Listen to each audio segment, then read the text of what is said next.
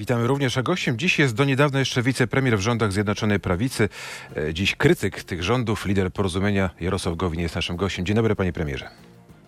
Witam pana redaktora, dzień dobry państwu. Panie premierze, decyzji wczoraj wieczorem w tej sprawie nie było, ale z tego co wiemy, najpóźniej w ciągu dwóch tygodni PiS ma przedstawić konkretny plan przesunięcia wyborów samorządowych na wiosnę 2024 roku. Spytam pana, czy to jest dobry pomysł, czy pan byłby za, czy przeciw?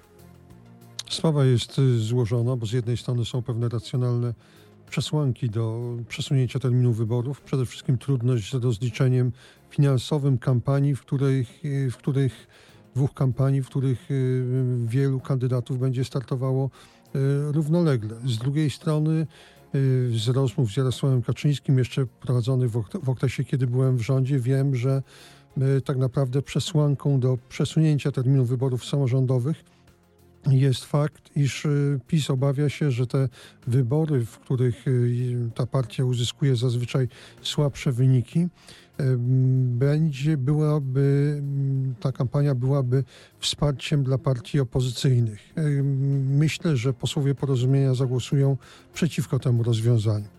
Czy taki scenariusz w ogóle przesunięcia jest realny w sensie właśnie tej większości w Sejmie, a potem podpisu prezydenta? Jak pan na to patrzy? Wydaje się, że jest realny ze strony e, koalicji rządowej. E, tutaj nie ma rozbieżności interesów, więc e, zapewne zagłosuje ona w sposób spójny. Ze strony Pałacu Prezydenckiego płyną sygnały, że ta zmiana jest do zaakceptowania przez pana prezydenta Dudę inaczej niż zmiana ordynacji wyborczej, bo mm, rzeczywiście, o ile w przypadku przesunięcia terminów wyborów samorządowych nie można mówić o jakimś zamachu na demokrację, o tyle zmiana ordynacji wyborczej, nawet jeżeli literalnie jest zgodna z konstytucją, to na pewno jest, byłaby sprzeczna z duchem e, takiej uczciwej, demokratycznej rywalizacji. Zmiana ordynacji to jest scenariusz, który rozumiem dla opozycji jest nie do zaakceptowania, ale jest w ogóle realnie rozważany w Zjednoczonej Prawicy? Z całą pewnością jest realnie rozważany. Chodzi o zmianę liczby okręgów wyborczych do około 100. To prowadziłoby de facto do wyłonienia się w Polsce systemu e, dwupartyjnego, czy dwu, w kategoriach dwóch obozów trzeba byłoby na to patrzeć, dlatego że opozycja, aby wygrać wybory parlamentarne przy stu okręgach wy, wyborczych, musiałaby połączyć siły, stworzyć jedną listę. Dużo zmian w ostatnich dniach na scenie politycznej było, chociaż nie do końca wiemy, co z tego się wykluje.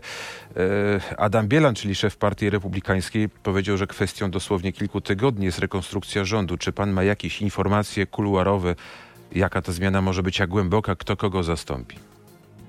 Nie, nie mam takich y, informacji i nie szczególnie mnie to y, interesuje. Spekuluje się o wejściu do rządu Jacka Kurskiego, o odwołaniu ministra Budy, którego obciąża się niesłusznie moim zdaniem y, zarzutem, że źle wynegocjował umowę w ramach Krajowego Planu Odbudowy. Chodzi o te tak zwane kamienie milowe. W rzeczywistości były to negocjacje prowadzone przez cały rząd, a kamienie milowe, które rząd uzgodnił z Komisją Europejską, w mojej ocenie w niczym nie zagrażają ani polskiej suwerenności, ani polskiej gospodarce. A zmiana premiera wchodzi w grę w tej chwili, rok przed wyborami, mniej więcej?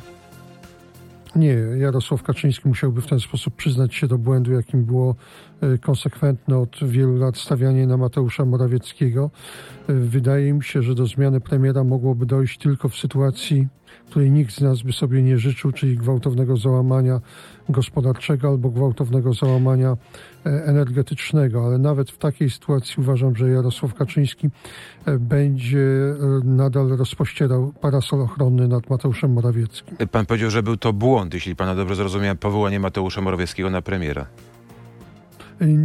Tak, tak nie twierdziłem, chociaż nie ukrywam, że jestem rozczarowany tym, w jaki sposób Mateusz Morawiecki sprawuje swój urząd. Wierzyłem, bo byłem jednym z orędowników powołania go na funkcję premiera. Wierzyłem, że on będzie przeciągał Prawo i Sprawiedliwość ku centrum, że przyczyni się do przekształcenia PiSu w taką typową partię chrześcijańsko-demokratyczną partię chadecką w kategoriach europejskich. Zamiast tego PiS ewoluuje konsekwentnie w kierunku partii populistycznej, radykalnej prawicy. Prawicy także mocno eurosceptycznej, co w mojej ocenie jest sprzeczne z polskim interesem narodowym. Panie premierze, Jacek Kurski wejdzie do tego rządu, który może wyłonić się za kilka tygodni? Na pewno on bardzo o to zabiega i na pewno bardzo przeciwny temu rozwiązaniu jest Mateusz Morawiecki. Jedną z przyczyn odwołania Jacka Kurskiego była no już taka chyba osobista wojna i osobista vendetta Jacka Kurskiego na Mateuszu Morawieckim w, w telewizji publicznej, ale także w kręgach Zjednoczonej Prawicy nie było żadną tajemnicą, że Jacek Kurski wymusza na swoich e, dziennikarzach ignorowanie wystąpień premiera Morawieckiego. To sytuacja rzeczywiście kuriozalna i e, takiej sytuacji nie należało tolerować. Zastąpi premiera Glińskiego na fotelu ministra kultury? Uważam, że Piotr Gliński jest człowiekiem zbyt bliskim Jarosławowi Kaczyńskiemu, żeby oddawać stanowisko, zwłaszcza Jackowi Kurskiemu. Jacek Kurski i Piotr Gliński należą w obrębie Zjednoczonej Prawicy do dwóch przeciwstawnych obozów Jackowi Kurskiemu. Bliżej jest do Zbigniewa Ziobry czy do Beaty Szydło.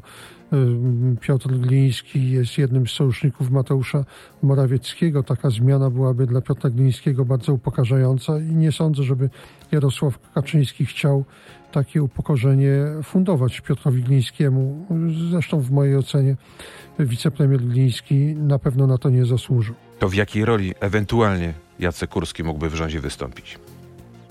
Tego nie wiem. Być może w roli wicepremiera Besteki. E, wiadomo, że Jacek Kurski zabiega o wejście do rządu w randze nie zwykłego ministra, tylko właśnie wicepremiera. Być może e, będzie tylko ministrem e, Besteki, a może jeszcze jakieś inne rozwiązanie zostanie zastosowane. Ja zresztą uważam, że nie jest wcale przesądzone, że Jacek Kurski do rządu trafi.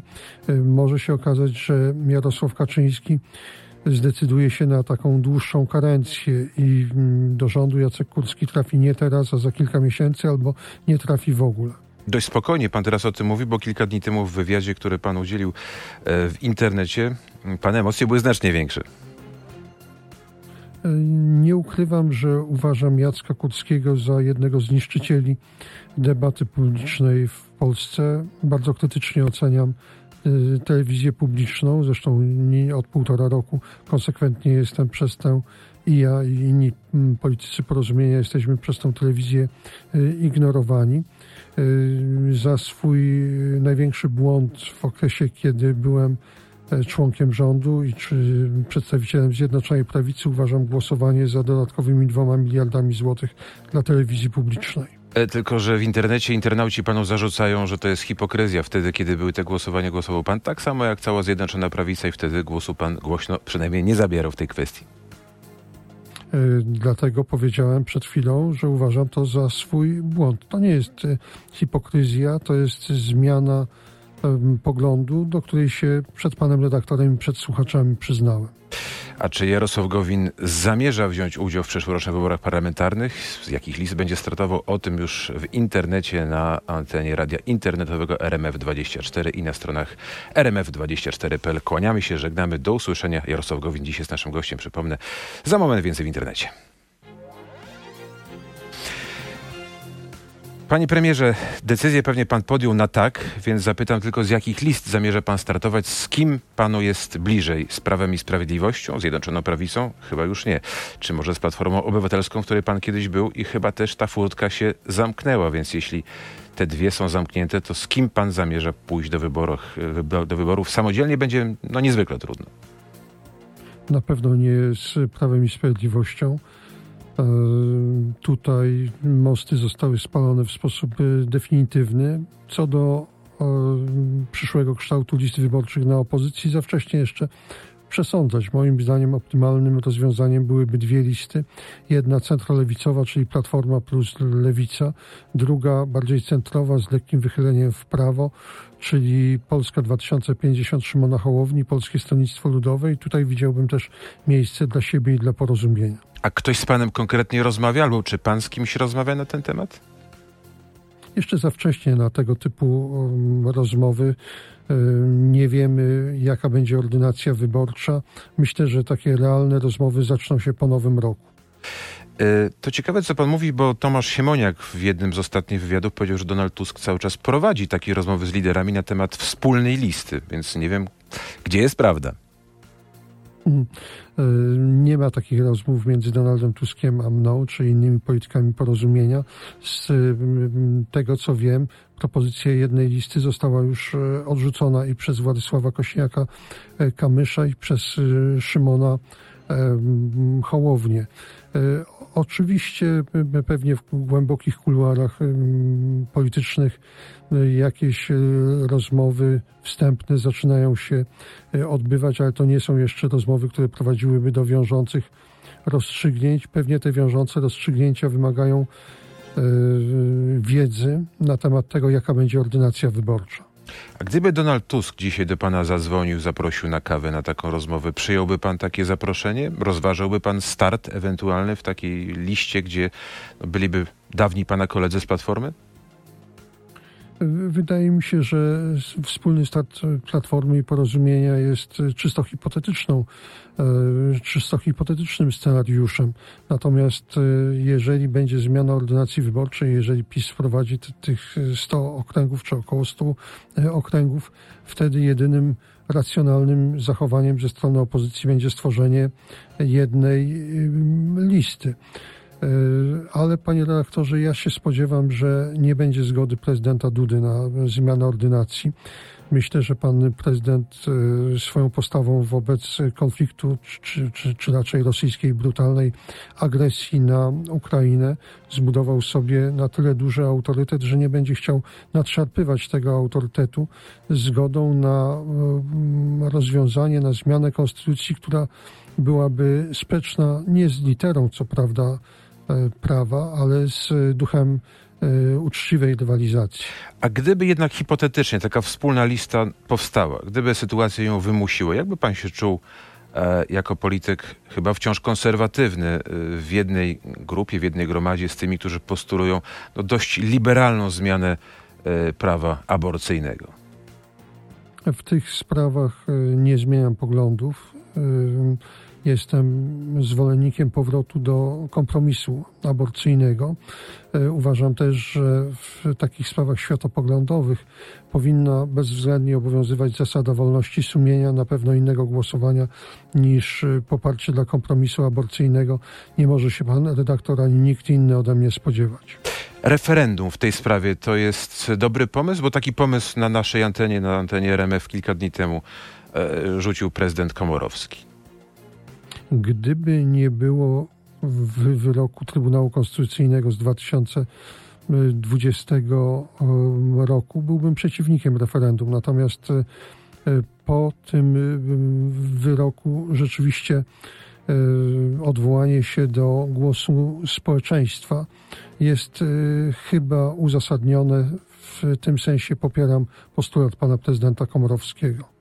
Panie premierze, a może to jest taki moment, właśnie ta zmiana ordynacji, o której pan mówi, że raczej y, byłaby nie do zaakceptowania. Może to jest taki moment, który by porządkował scenę polityczną z całym szacunkiem, ale może takie mniejsze ugrupowanie jak pana, czy, czy na przykład też Solidarna Polska, może właśnie ich miejsce jest pod skrzydłami kogoś znacznie większego i taki um, system dwupartyjny, trochę jak w Stanach Zjednoczonych, by porządkował polską scenę polityczną. Wydaje mi się, że polskie społeczeństwo jest zbyt pluralistyczne na to, żeby dwa obozy polityczne oddawały tę e, różnorodność poglądów e, Polaków. E, system dwupartyjny likwidowałby nie tylko te małe ugrupowania, ale likwidowałby też ugrupowania średnie, takie jak Lewica, jak Polskie Stronnictwo Ludowe. Wydaje mi się, że to jest rozwiązanie, które byłoby niekorzystne z punktu widzenia standardów demokracji.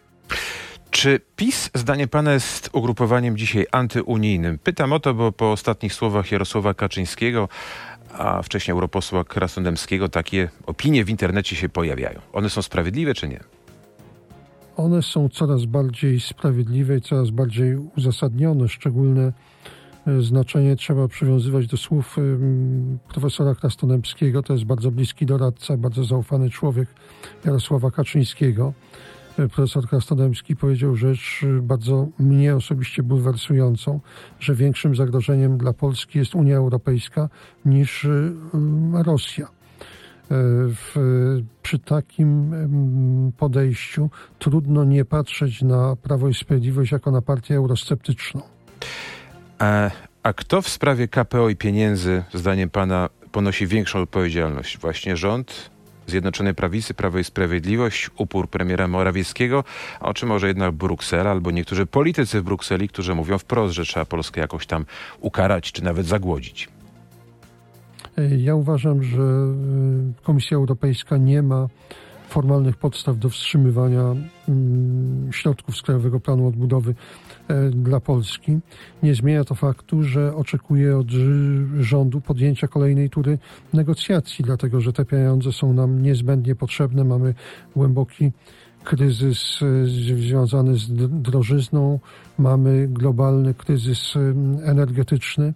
Te 170 miliardów złotych, a łącznie z tym głównym funduszem strukturalnym 770 miliardów złotych są niezbędnie potrzebne dla polskiej gospodarki, dla polskich samorządów i przede wszystkim dla polskich rodzin. Rząd mówi, że sobie bez tych pieniędzy poradzi. E, można sobie poradzić tylko w jeden sposób, drukując te pieniądze, czyli zadłużając nas na koszt nie tylko obecnego, ale także następnych mm, pokoleń. Uważam, że rezygnacja z funduszy unijnych graniczyłaby z, ze zdradą stanu. A pieniądze z roszczeń od Niemiec przydałyby się do polskiego budżetu nam wszystkim Polakom, czy nie? Przydałyby się i uważam, że te roszczenia są uzasadnione. Nie zgadzam się z tymi, którzy twierdzą, że decyzja rządu Bolesława Bieruta z 1953 roku, aby wyrzec się reparacji jest decyzją prawomocną. To nie był PRL, nie, było, nie, nie była suwerenną Polską. Bolesław Bierut nie reprezentował polskiego narodu, był po prostu sowieckim namiestnikiem e, na Polskę. Nie zmienia to mojego przekonania, że Prawo i Sprawiedliwość występuje z tym postulatem roszczeń, zdając sobie doskonale sprawę z tego, że on, przynajmniej w tym kształcie, w jakim został sformułowany, jest całkowicie nierealistyczny i to jest po prostu element kampanii wyborczej ze strony PiSu. Tylko tyle? Bo przecież był taki czas, to był 2004 rok, kiedy cały polski Sejm, właściwie no cały, prawie cały, ale zdecydowana większość yy, była za tym, żeby właśnie taki proces rozpocząć. Co się teraz zmieniło po tych latach? Mhm. A wydaje się, że Niemcy dziś są znacznie słabsze niż wtedy. Nie byłem wtedy parlamentarzystą. Ja pamiętam, wiem, tak. jest ja dokładnie wiem. taki, jak e, e, został wyrażony w 2004 roku, czyli uważam, że e, wystąpienie o reparacje jest zasadne i jeżeli Prawo i Sprawiedliwość, czy też raczej rząd, bo to powinno być działanie rządu, przedstawi realistyczny scenariusz, realistyczny plan dyplomatyczny, to sądzę, że opozycja ten plan poprze. A jak w ogóle powinniśmy dzisiaj traktować Niemcy? Jak pan na to patrzy? Bo wczoraj Mateusz Morawiecki udzielił dość dużego wywiadu dla poważnego tytułu niemieckiego, czyli dla Szpigla, gdzie powiedział wprost, że bezczynność Niemiec wobec Ukrainy stawia pod znakiem zapytania wartość sojuszu z Niemcami. Jak dzisiaj powinniśmy prowadzić politykę polsko-niemiecką? Słowa pana premiera Morawieckiego niestety są w dużej mierze zasadne. Ja liczę na rewizję i to szybką rewizję podejścia rządu niemieckiego do mm, kwestii pomocy dla Ukrainy, przede wszystkim pomocy militarnej, ale także tej finansowej. Natomiast mój krytycyzm wobec polityki niemieckiej w stosunku do wojny w Ukrainie nie zmienia faktu, że uważam Niemcy za bliskiego sojusznika Polski za państwo demokratyczne, no i w, w, oczywisty sposób naszego najważniejszego partnera gospodarczego. Dlatego należy krytykować e, konkretne działania bądź zaniechania ze strony rządu niemieckiego. Natomiast generalnie rzecz biorąc, trzeba patrzeć na Niemcy jako naszego sojusznika w ramach Unii Europejskiej i w ramach NATO. A jak pan jako polityk konserwatywny, ale jednak mocno krytyczny dzisiaj e, wobec tego, co, co robi rząd, co robią ministrowie tego rządu, patrzy na podręcznik e, profesora Roszkowskiego. Bardzo dużo emocji, bardzo dużo różnych opinii na ten temat. Ten podręcznik powinien zostać, czy powinien być wycofany ze szkół? Tym podręczniku jest jeden fragment, który na pewno powinien być wycofany. Mam na myśli te niefortunne sformułowania dotyczące dzieci poczętych metodą in vitro. I mówię to jako ktoś, kto wobec metody in vitro ma e, określonego typu y, zastrzeżenia. Tylko, że profesor Roszkowski też, mówi, że słowo in vitro tam nie pada. Słowo in vitro tam nie pada. To wielokrotnie w wywiadach podkreślał. Mm, nie pada, ale z kontekstu można wnioskować, być może tam doszło do jakichś skrótów redakcyjnych, tak czy owak e, mm, z kontekstu należy wnioskować, że chodzi o e, metodę in vitro. Natomiast wracając do zasadniczej części pańskiego e, pytania, uważam, że jednym z e, warunków dobrej edukacji jest pluralizm. Powinny istnieć różne podręczniki do tego przedmiotu, w tym także podręcznik pana profesora Roszkowskiego, a decyzją nauczycieli, uczniów i rodziców powinno być to, z jakiego podręcznika się korzysta. A ta cała e, lawina różnych opinii na temat i tego podręcznika, i samej osoby profesora Roszkowskiego, jak pan na to patrzy?